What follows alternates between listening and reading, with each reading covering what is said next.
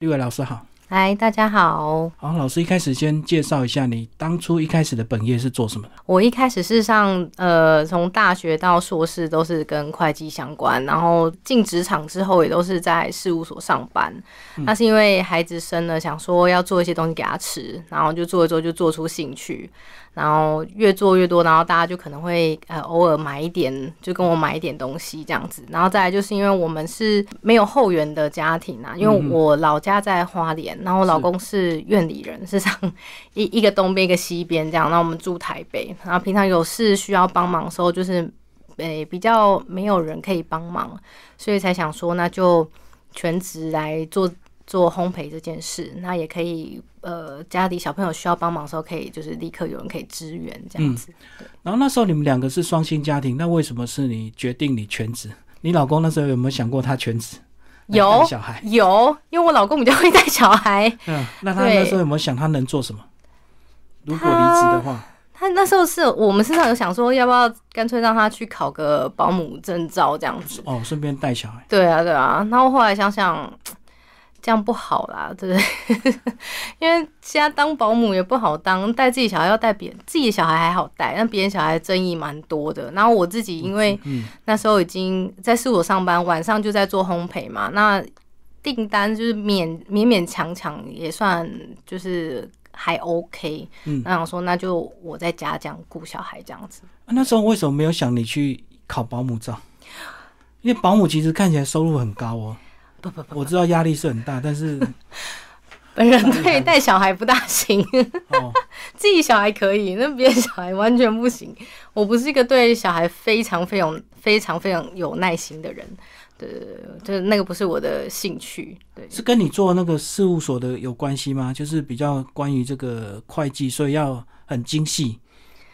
所以没有什么耐心 去让让小孩哭哭闹闹这样子会比较心烦。我从小就没有很喜欢小孩子，所以说在我也是到了三十三岁才突然想说，哎，好像人生玩都玩过，好像可以可以生个孩子，然后进入下一个阶段。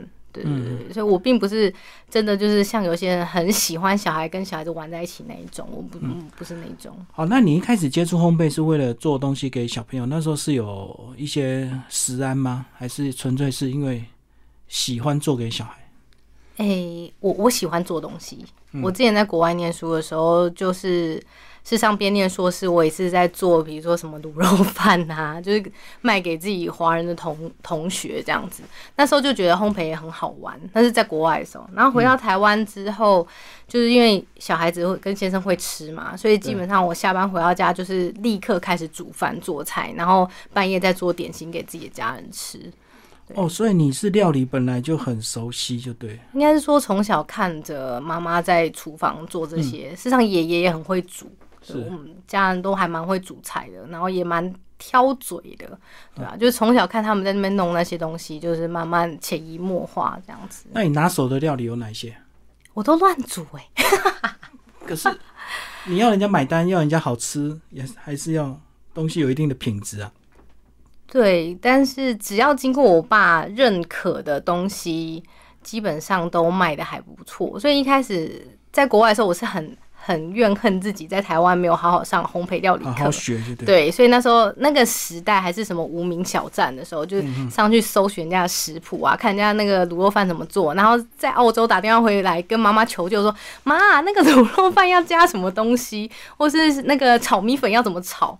对，因为那那个时候就是还有做什么，像是连做个鸡汤都觉得好感动这样的，对啊。对，以前只有文字加照片，对以前要自学比较难。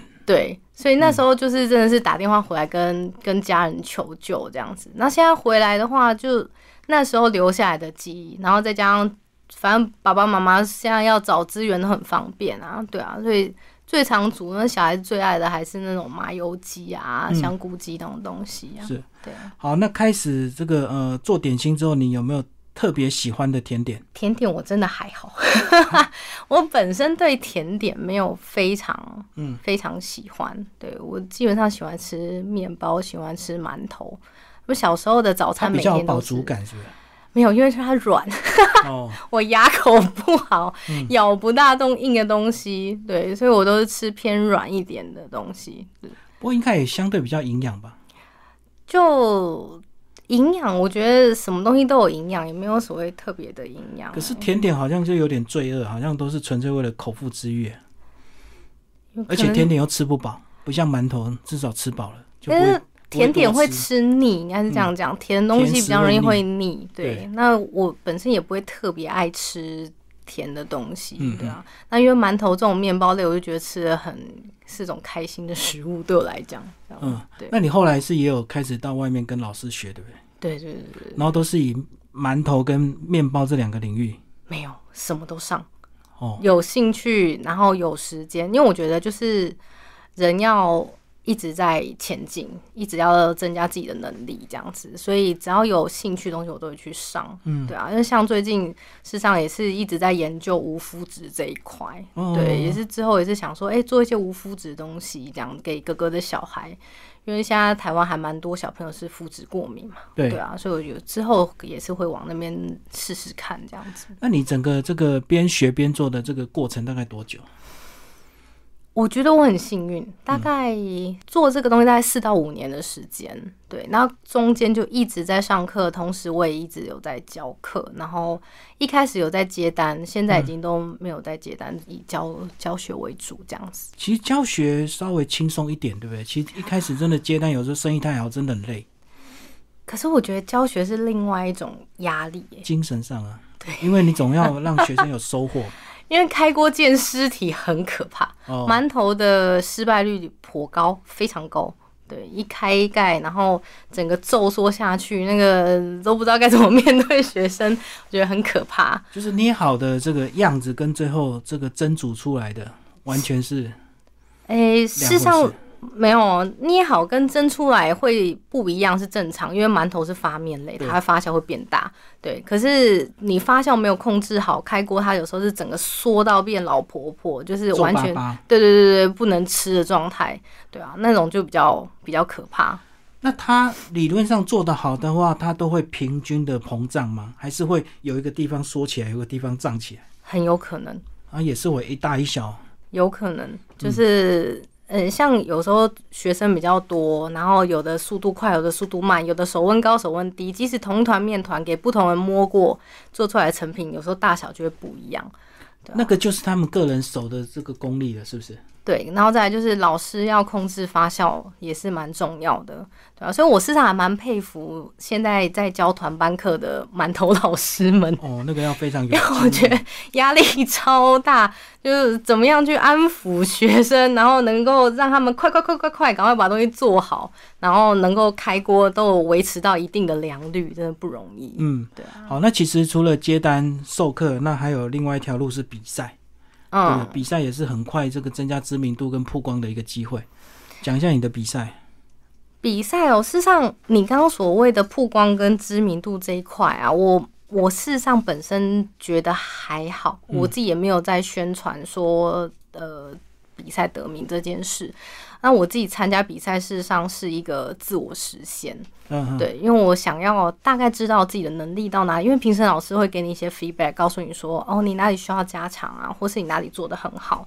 对，所以我一开始做呃第一人生第一场比赛是做汤圆的比赛，那汤圆很小，然后我做的那个。财神爷大概全身就是两颗包馅的汤圆，大概才这么大而已。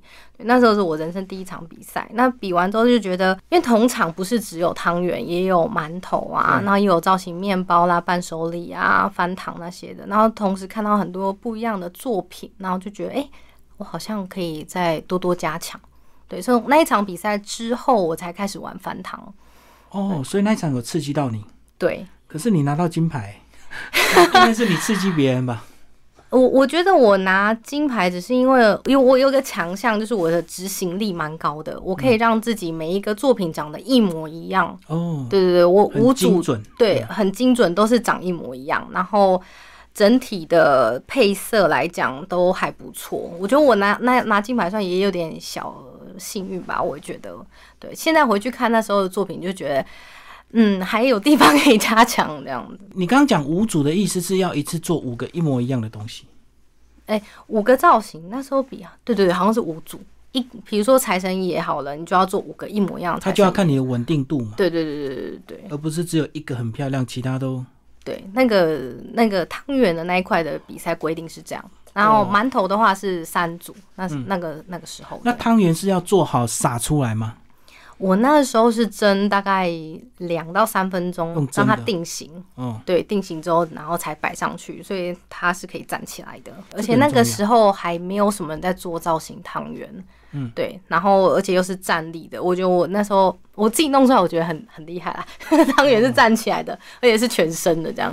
所以这样讲，造型馒头是比较早发展，对，汤圆比较晚，对对对对对，是因为大小的关系吗？馒头大，所以它容易做造型，醒目。那事实汤圆很上造小，糖霜那一块是最先的，嗯然后后来是因为美姬老师出来了，然后开始大家才知道说，哦，原来可以把馒头完成那么多奇怪的样子，对，那么可爱，然后小朋友看了会很喜欢，才开始有造型馒头这个比赛项目。嗯我印象中好像是一九年才开始有造型馒头的比赛，嗯二零一九，所以算是很后期了。以前的比赛都是翻糖啦，比较西式的东西，的对对对对对对，这几年才中式的。对才把它加进去的。嗯嗯对。好，这个是二零二零这个马祖杯。嗯。那后来你又到英国去比赛，是隔年嘛？英国这个比赛是线上赛，是。对，因为刚好去年疫情那段时间，然后我想说，哎、想要做点什么东西，哦。对，所以有有找老师指导，对，嗯。然后去问一下老师一些基本架构的问题，对，好，那你拿到同样的项目的一银一铜吗？还是 啊作品讲一下？作品哦，那个时候是因为我喜欢喜欢盖房子，嗯对，所以我第一个是做一个树屋，一根树干，然后里面就是有家具啊，就是小兔兔在生活的空间这样子。那是从也是从绘本里面去想象出来的一个一一个作品这样。然后那时候有找指导老师，那他是直接跟我说。诶、一个月时间绝对做不完，嗯，对，所以他叫我换题目，所以我后来又换了另外一个臭脸娃娃，嗯就是拿着一个叶子，然后戴着蘑菇帽的一个脸很臭娃娃，因为当时我非常极度不愿意换主题，哦，被迫，心情就对，有点不开心。那因为刚好我女儿那个阶段常常就是摆臭脸给我看，就是那种嘟嘟嘴，然后不开心的表情，然后我就用是三四岁的时候，两岁，嗯，对就拿我女儿的样子去当 demo，、然后做出那个娃娃这样。然后树屋那一块就是我自己在慢慢去把它摸出来还是把它。完成就对。对对对对对，可是还蛮好玩的，就是盖一些小小桌子、小椅子啊，就细工粘土那那那种感觉这样子。嗯对对对。那是哪一个拿到银牌？银牌当然是臭脸娃娃，因为老师就说你那个书绝对不可能拿到 拿到好成绩呀，好成绩很很花时间，对，所以哦他、他树屋太多细节，对对对细装饰节品啊什么。被，扣分，是是是，可是至少也拿到铜牌，还不错。对对对还好，好，那你后来是怎么样决定要全职的创业？就赌一把啊，就因为生了老二，嗯，然后觉得真的没办法再回去职场上班。应该说，我怀老二的时候，那时候就有跟公司主管讲，我说，因为我现在又怀第二胎，然后很有可能就是要请孕假。那这样子可能就等于就占了公司一个位置嘛，然后就很多人都会这样，对，很多人都会这样。可是请完再说。可是这样事实上对对公司，因因为事务所它是呃，我我是做外商那一块的，嗯那他们外商公司在台湾除了行销那一块都是我在负责，等于说他们的 payroll，他们每天呃 daily payment 都是我们在做的。那等于说我这个工作我不做，那其他一定要找人来 cover。就是同事要分担嘛。对，那这样对同事也不是那么好，所以我就跟主管说。就是我还是 离职好了，对啊，所以你在怀孕的时候就离职了，对对对，怀第二胎就就真的正式离开职场，然后就个性有关，你比较喜欢决断，不会拖泥带水，就对。对，嗯，我我觉得拖久对大家都不好，就是话讲清楚，大家都还是好朋友嘛。因为一般人一定会等生完小孩育婴假用完之后再离职，没有，因为我我现在跟最大的好处。跟之前同事都还是好朋友啊，嗯对啊，就是呃，我我觉得大家事实上讲清楚这个友谊才能够长久，对，不要留下误会，不然而且事实上你为别人想，别人也会为你着想，对啊，我是这样子想的啦。如果你不离职的话，照理讲就是你们两个上班白天还要托婴，对不对？找保姆，对对对对对，晚上回来再自己顾，对，然后你又要接单做烘焙，嗯，所以就只好选择一个。选择一个那个薪水少一点，但是至少可以 cover 孩子这一块的时间自由啊，而且小孩有陪到啊。对啊，我看很多双星节小孩，这个晚上接回来有时候都不太亲哎，反而他跟保姆感情很好。嗯，然后父母亲又觉得失落感很大，因为他付钱，然后小孩又不理他。对我，我觉得孩子才是最重要的。就既然你决定要生了，你就是要好好的爱他们。即使我本身没有那么爱孩子，但是自己的孩子我可以无限、无限容忍这样子。就是只会包容自己的小孩，就对。被发现了，个性不太。其他小孩我可能就嗯，要克制一点哦。好，那真的全职之后还是有一些过渡期吧，因为接单啊，或者是上课也不会马上就能够有能够 cover 到你平平常的收入嘛，对不对？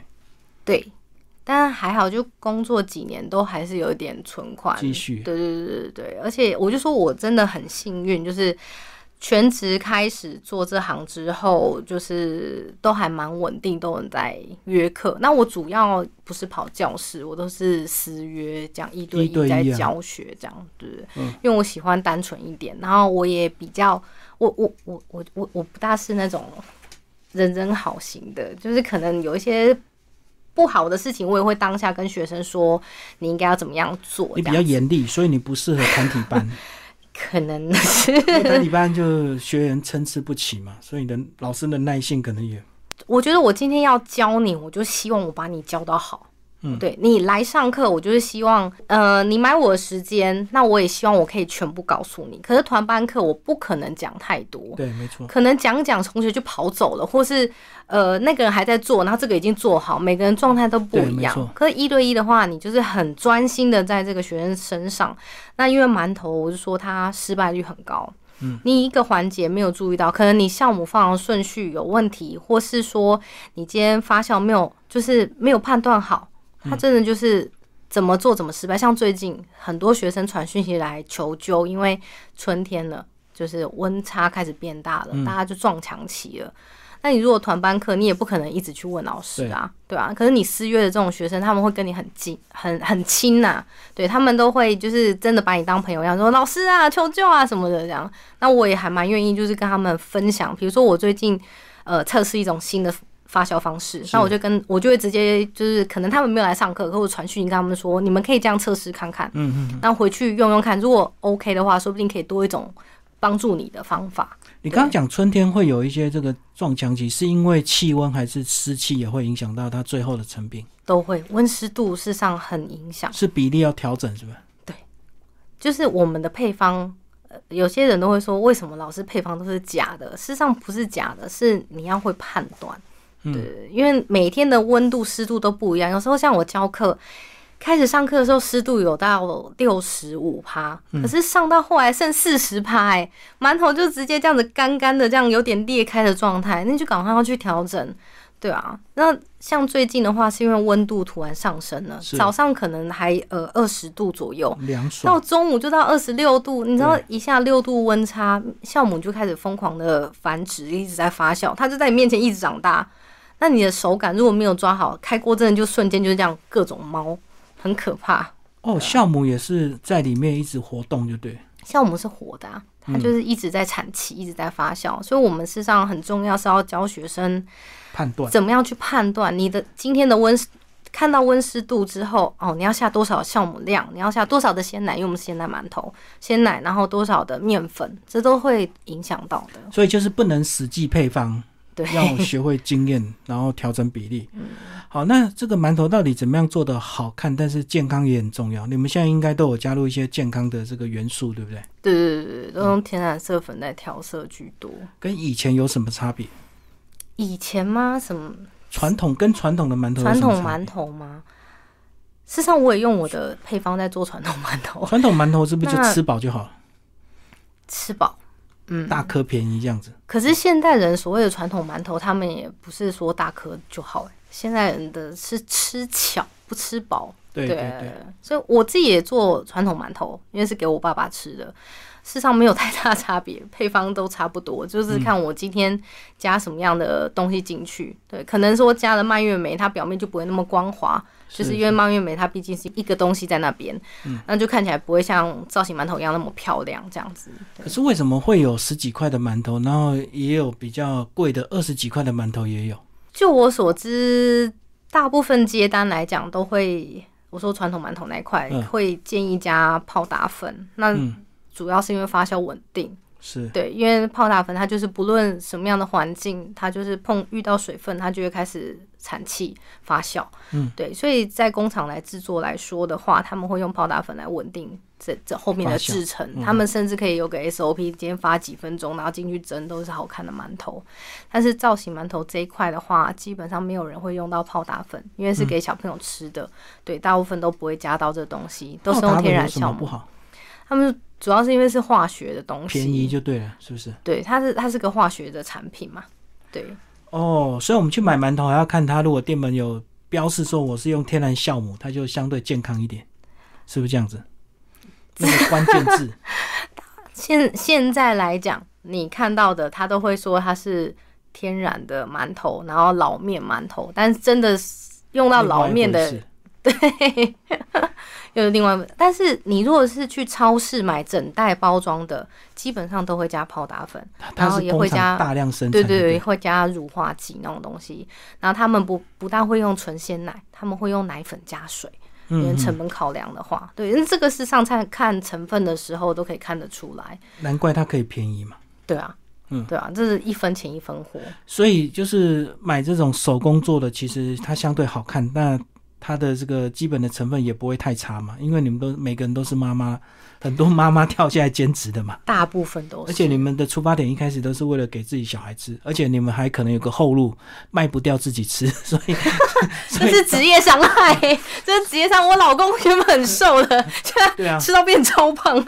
所以东西就不可能用太差，当然啦、还要有退路，就对对对对对对，要有人吃而且还。要失败的时候也要自己吃嘛，对因为不可能丢嘛，只是难看而已啊。对，只是难看而已。嗯对啊，好，那接下来那个我们的呃立伟老师现场带作品，我们现在把画面跳到我们的这个桌上，讲一下你这几件好吧？这一组是那时候过年的时候的创作。它是一组的，对，那个学生也很厉害，这是也也是一堂私约课的作品这样子。那因为那一天我就是突然很想要做挑战看看全身的醒狮，然后因为今年是虎年嘛，所以主角就是放小老虎这样子。那醒狮这种国风系列的作品，事实上万年不坠，因为毕竟就是传大，家就是传统的东西这样子，对啊。所以它就是一组这样子，一天可以做得出来吗？它是像是同一团面团做出来的。嗯，对对对，所以那时候做完，我自己觉得我还蛮厉害的。因为主要也是因为天气凉，然后就是发酵都还控的还不错，这样子。所以这个是你那天意外的突发灵感，就对。对对对对对，因为那时候突然就跟学生说：“哎、我今天想做这个，你想不想来挑战看看？”然后那个学生也说：“好啊，老师，我也来试试看好了。对，那你那个舞狮那个白毛怎么样做到那个像毛的这样触感？用剪的，用剪的，对对对，真的剪的越细越好。对它光是这个头大概就剪了两百多刀，就剪一一刀刀这样去剪它。然后它都是全部弄好之后一起发酵，还是会个别发酵再把它接起来？会不会有差别？你说头跟身体吗？对对对，头跟身体原本是两颗馒头，嗯然后做完蒸完之后，我们再用棒棒糖棍去组装它。对，对蒸完之后就是它定型了，我们才来做组装的动作。所以这也是经验哦。到底要一颗一起蒸还是分开？通常这种呃全身型的，我们都会是建议会分开做，比较不会是，除非你有包馅，然后你整颗它蒸完之后才不会那么容易塌掉。不然馒头它发起来，你知道它里面都是空气组织，它比较不能够撑，对对，它会比较软一点点，比较不会往上挺。对，所以如果你要它长这么高的话，通常它是两颗组成一颗，嗯，对对对所以只有那两只狮子是组合的，其他应该都是一，体一体成成型的。对对对，嗯哼，嗯，那为什么那么多颜色啊？是现在都有一些天然的色粉嘛，什么颜色都可以调。是台湾自己的厂商嗯彩虹，他们自己研发出来的是，就是有经过食品认证的。需要用到混色吗？像水彩这样子混色？要要要，事实上这是馒头好玩的地方，应该说这是造型好玩的地方。不是像水彩笔三十六色、四十八色、九十没没六色，没没没，什么都有。彩虹它基本上就是基础原色，嗯，对，红黄蓝绿，然后紫色，其他的就是像咖啡色跟黑色来说，我们都还是用可可粉跟竹炭粉，因为彩虹他们没有出这两个颜色。对，然后有一些颜色，事实上像橘色也是红加黄自己去调出来的。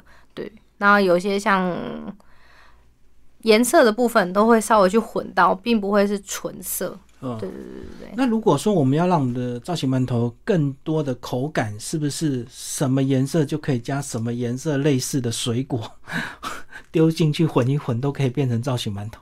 像黄色可不可以丢芒果？不不大会，草莓？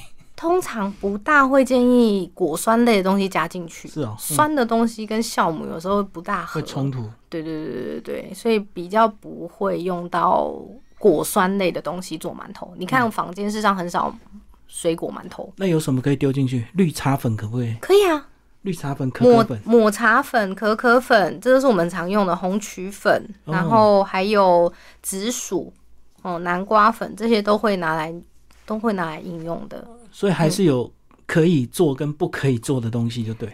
有不能什么都丢。你可以试试看，但不保证不保证很漂亮，但一定可以吃。那包在里面的东西，那个馅料嘞，有什么一些新的创意？新的创意馅料创意，我这我觉得我还好哎，我顶多就是做个我流就想说里面沙包啊，可不可以丢一个草莓？丢可以呀、草可是通常不会是放，可是草莓煮熟很能吃，这口感应该会糯糯的吧？应该不要吧？除除非是蒸熟，另外剖开塞进去。我们会放呃巧克力豆，嗯，高温巧克力豆会放 cheese，然后肉松，然后放咸蛋黄，这样它就变包子的口感了，对对对就不是馒头。对，包馅都叫包子。对啊，所以理论上应该包子、馒头就不用管里面的，对，就是玩 玩创意而已。对对对对对，那包子也可以做造型啊，不是不行啊，就只是包个馅多一个工而已，就是哦对对多一个包的动作一样。好，那我们来介绍旁边那个。然后这只那龙？吗？这就是那个看小说看看 看到二月二龙抬头，想说来做个龙，嗯，对，然后就上网去搜，事实上我所有的造型都不是我凭空想象出来的，都是从网络上的图片去大量的阅读图片，这是我每天睡觉前的工作。对，至少要花一到两个小时时间去看 Pinterest，就是一些 App 上面的一些图片，这样新图片。对对对对，然后去构图，然后再想办法做用馒头去把它做出来。对对对，所以这个东西它事实上也不是我真的完全完全创新的东西，这样，那只是想要自己试试看有没有办法把它做出来。就是看到平面的，你就想要挑战变成立体的。对对对对对，那事实上还想它龙跟凤是上一对的，事实上下次是要做龙凤呈祥这样子。对对对，因为我觉得这样嘿很有，就是很很有喜气这样。可是这种纯粹是个人兴趣的艺术创作就对了，对它很难变成订单，对不对？太困难了，订单也要看人家愿不愿意买啊。一就是那么贵，一颗这个应该是一都要破千这样在卖的，有还是会有人愿意买，但就是看你有没有时间去做。对，咬咬不咬下去哦，它是馒头还是吃得下去的？行的，行的，像我这个也行，是这一组已经也很多人有有有吃下肚了。嗯，行的，只是有时候也很好玩。学生来上完课啊，就带馒头回去，然后他的妈妈就长辈们看到就说：“啊，你去上馒头课哦，啊，就这么几颗馒头哦啊，这样怎么够吃？哦，他不小心搞了一天对，因为我们这一堂课是四个小时，然后他就来玩四个小时。他妈妈以为说可以一大堆的传统馒头，然后就是可以分给亲戚朋友，就哎、什么才这么一点点。那你这样以后课程还要搭配一些快速的，有一定数量的馒头可以带回去，这样感感觉更超值。对，就那个就是就看学生他们要不要花一点时间，因为毕竟馒头要等它发酵。对对是对，所以简单馒头也是可以做，就是后续发酵时间会长一点。那我们这个话就是一发馒头，那就是一开始面团打好就立刻开始塑形，塑完差不多也都快发好了，就可以直接蒸这样子。所以它都是同一个面团做出来的，这个对是，这嗯个也是，都是同一块面团。只是那个面团在一开始塑形之前，你要调好它的比例，要知道今天的气温，对然后什么湿气干嘛的，就对，打面。团之前这些东西都要先想好。那其他塑形就是个人的手的巧劲，就对。对，嗯嗯嗯，然后还有我们做造型很基本的，就是你要从大做到小。对，你要今天去思考说，今天这个东西我要从哪里先开始收圆，哪一个造型的部位要先做。哦，像这这个底座一定是先做，对然后龙的身体我要先盘好才能放头，对，对，所以这个东西都是你要在做之前就先想好，不然你边做边想会很慌张。那它又在一直发酵的时候，你就会手忙脚乱，不知道该怎么办。哦，而且你做越久，它的这个面团的状况就越不一样嘛，对这个项目就越越在越活跃嘛。对对对，然后它会一直长大。原本你放的位置是这样，像像剪毛来讲好了，一定都是最后才剪。对，为什么？因为你如果一开始先剪好了，它发起来它就毛发稀疏了，你知道吗？就蓬开了。对对对对，所以剪毛都一定是跟选手说是最后才来剪。我们把所有东西连甚至连眼睛，然后小白点那种光点都弄好了，刷色也都刷好了，我们再来剪毛。对那这样讲，是不是所有的造型馒头，不管什么图案，你都要在一天完成，不能够今天做这个区块，明天又做不同的区块？如果你是一只的话，一定是一次要做好。嗯，对，当然也是有偷吃步啦，就是如果不幸你在做的时候来不及了，嗯那我们就是二次来处理，就是它已经蒸好了，然后可能眼睛还没做，那就等它 放凉了，再拿那个黑面团，再放上去稍微发一下，再蒸第二次，这样这比较不建议，但是还是真的勉强还是可以补救。所以大部分都要抢时间，就对了，一定要在一天完成。对，所以馒头比较适合稍微急性子的人做。然后在这个工作的这个环境有特别的要求吗？需要一定的要冷气吗？要空调吗？还是怎么样？有冷气当然最好，因为是是人好还是面团好？都好啊，因为温湿度控制啊，嗯，你冷气开下去，基本上湿度不可能飙到七八十以上啊。对然后再来就是温度，你可以自己去设定好。对，所以教课来讲，一定都会开冷气。那我自己做传统馒头就可以不用开，因为我自己可以掌握。可是教课的话，如果学生速度慢一点，可能就来不及。哦，学生没有经验，所以你要先帮帮他把环境控制好。对你有经验，你就有冷气跟没冷气，你都知道怎么做就对。对，就比较没有关系比较没有关系。嗯，对啊。好，那旁边还有两个，你说饼干，那是情侣是吧？对啊，这就是之前看到人家有一些那种，就是把名画弄成 Q 版的样子。哦，，对，然后我就想说，哎、那就拿饼干来试试看。所以是蒙娜丽莎吗？这是那个戴珍珠耳环的少女。哦，纳维尔对，然后这个这个我我天哪，我竟然忘了他的名字，反骨反骨自画像。自画像哦，所以他耳朵割掉一个绷带，对对对对，有绷带在那边。对，那这也是参考有网络图片所以它是算翻糖作品吗？不是？它是饼干。哦，饼它干啊是饼干，对嗯对对对对，就是给小朋友吃的饼干这样。对，它不是翻糖，为什么不做翻糖？因为翻糖不好吃。嗯嗯，对，虽然现在已经有改良很多新的口味，比如说像那个大陆周易他们有出仙尼贝尔，他们是什么大白兔口味啊，然后台湾自己的品牌像大福是草莓口味，对，但它就是糖。对，嗯，那糖来说的话，染色来讲都是要用色膏。是，那我们比较不喜欢给小朋友吃色膏，嗯，对，所以稍稍不健康，就对。他们是说对小朋友的脑部会有不好的影响，对，所以就是你知道有孩子的妈妈们通常听到比较敏感，对听到，但是我相信那个一定还是会有一定的量啊。对啊还一，定事实上没有到那么对，如果你没有超量，其实还是会代谢。对，可是，在那个妈妈群组里面，可能听到这个话就会变成一个禁忌，就是他不都不能 no no，对只要不好的原料，他们就不想碰，就对。对对对对对，嗯所以我也我翻糖都是只是拿来练功用的，哦，那如果这两块是饼干，那它的原料是什么？就一样是天然色粉啊，然后色粉。一样面团打好，然后嗯面团的话就是面粉，呃，低筋面粉嘛，奶发酵奶油，然后我加一点鲜奶，然后去搅拌，嗯，半半成，我有点忘记详细。所以它还是要吃，对不对？但是可以吃的。它还是有保存期限嘛。对对对对对对对，嗯，大概我都会说在一个礼拜之内把它吃完这样子。对，嗯那通常这个做完都很快啊，如果真的给小朋友吃，都是瞬间被对，因为一开始完整的时候你一定舍不得，可是只要你咬下一口，就没有什么好对对。好舍不得，因为已经破掉了。没有像我昨天盖了一个房子，嗯，然后我儿子回到家就超开心，就开始把那个瓦片就开始吃。开始掀那个瓦片，我就好好你吃 你吃，嗯对，好，那如果你的学生真的来跟你学，那他们也想走创业的路，你会嗯给他们一个什么样的建议？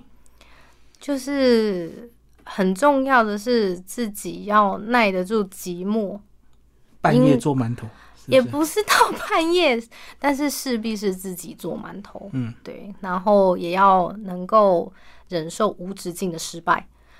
我说我自己到现在还是失败，还是会失败，不是说百分百开锅就是完美的，没有。我到现在这样子，每天哦，几乎是每天在做馒头，这样四五年累积下来，我自己都还觉得我自己有不足的地方。嗯，对，所以我也是一直在想办法让让自己能够达到像机器一样的精准，尽量，当然不可能，但是持续在改进。对对对一直做会有什么职业伤害？手指会怎么样啊？事实上，像我自己这一片就很明显的很平啊，是你常就因常给他为对，因为我们在搓面团、在塑形啊，或是搓细线的时候，都是用到这一块，然后很多造型都是用这边去磨，所以这边都是平的。嗯事实上也没有什么太大直接伤害，腰啦，可能因为长期又弯眼腰睛，啊，像你做那么精细，哦、会吗？但大部分的人不会做到这么精细，所以哦眼睛这一块还好。但做翻糖或糖霜真的就比较伤眼睛。那馒头因为精细度还是跟那些比起来是有差，所以它不会受受到什么化学干扰。我知道像人家洗头啊，洗一洗都有嗯，职业伤害啊，每天在洗那个 洗会。洗发精，馒头事实上还好，而且因为我们的面团它有加一点油脂下去，我们有我我是加有点加椰子油啦，嗯，那椰子油实际上摸久了是觉得手还蛮滑的，这不是所以职业伤，我自己觉得我啊。自己觉得还好，对，因为馒头事实上也很干净，它也不会造成家里太多的粉尘污染。嗯，对我就觉得以所有品相来讲的话，馒头的污染是最低，而且伤害也比较少。不过这样讲，好像做馒头这条路，好像另一半也很难帮能帮得上忙，对不对？因为当你做到一定的水准之后，业余的绝对帮不上忙，而且他只会破坏，是不是？哎、嗯，除非你是自己做好玩，那当然两个人一起乱做就乱吃也无妨。男生来说的话，精细的东西可能不是那么在行。嗯对，那你你可以跟他说，你现在帮我贴眼睛哦，要固贴在哪定的动作对固定的动作，就是一个口令一个动作，他可以嗯，帮你做这块这样对。但是真的要去雕啊、琢，就是摸那摸，可能不大行。还有扛面粉啊，不是吗？男生嗯，对，嗯，因为我急性子，我有时候都自己自己扛了就走。呃，也还好啦。老公事实上最大的功用是帮我带小孩，不是负责吃失败的作品。失败作品还好，因为那个量已经没有像往年那么多。那哦最近来讲话，事实上他真的是有时候我在教课啊，真的来不及接小孩，都是我老公帮忙。那如果我真的小孩怎么样，还有时候都是他来帮我 cover 这一块。嗯，因为像我现在接那种三龙的课程的话，很有很有可能都是上到晚上七点，是是。对，很晚的时候就是老公在 cover。最后还有一些原物料的一些这个呃成本的掌握，是不是也是对新手来讲很重要？如果就馒头来说，我觉得影响目前还算还好。嗯，对，因为你如果说做蛋糕，你的奶油像现在就很明显，大家在该该叫啊，对，那个奶油涨到已经两三倍了，然后鸡蛋买不到蛋的时候怎么办？是对，那因为我的配方都没有蛋，所以、哦所以很很很开心。对，那面粉部分事实上，因为我是用日本的面粉，所以涨也是有影响到，但是还算可以接受了。对，嗯，所以相对稳定就对了。因为我们原料事实上很单纯啊，就面粉、鲜奶、酵母、糖，然后椰子油，就这样五个。对，哦所以以创业来讲，我觉得这个原料很简单，好取得，对，然后污染物又少，嗯对，然后小朋友吃的也安心，所以做馒头人越来越多，也是因为这个原因。对，入行也比较容易一点点，相对简单。嗯嗯嗯。好，谢谢我们的立伟老师，我们介绍他的这个呃造型馒头创业。好，谢谢。